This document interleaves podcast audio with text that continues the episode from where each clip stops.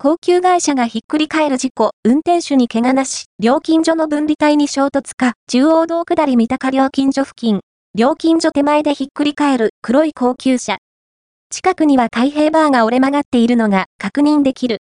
3日午後4時過ぎ、中央道下りの三鷹料金所付近で高級会社がひっくり返る事故があった。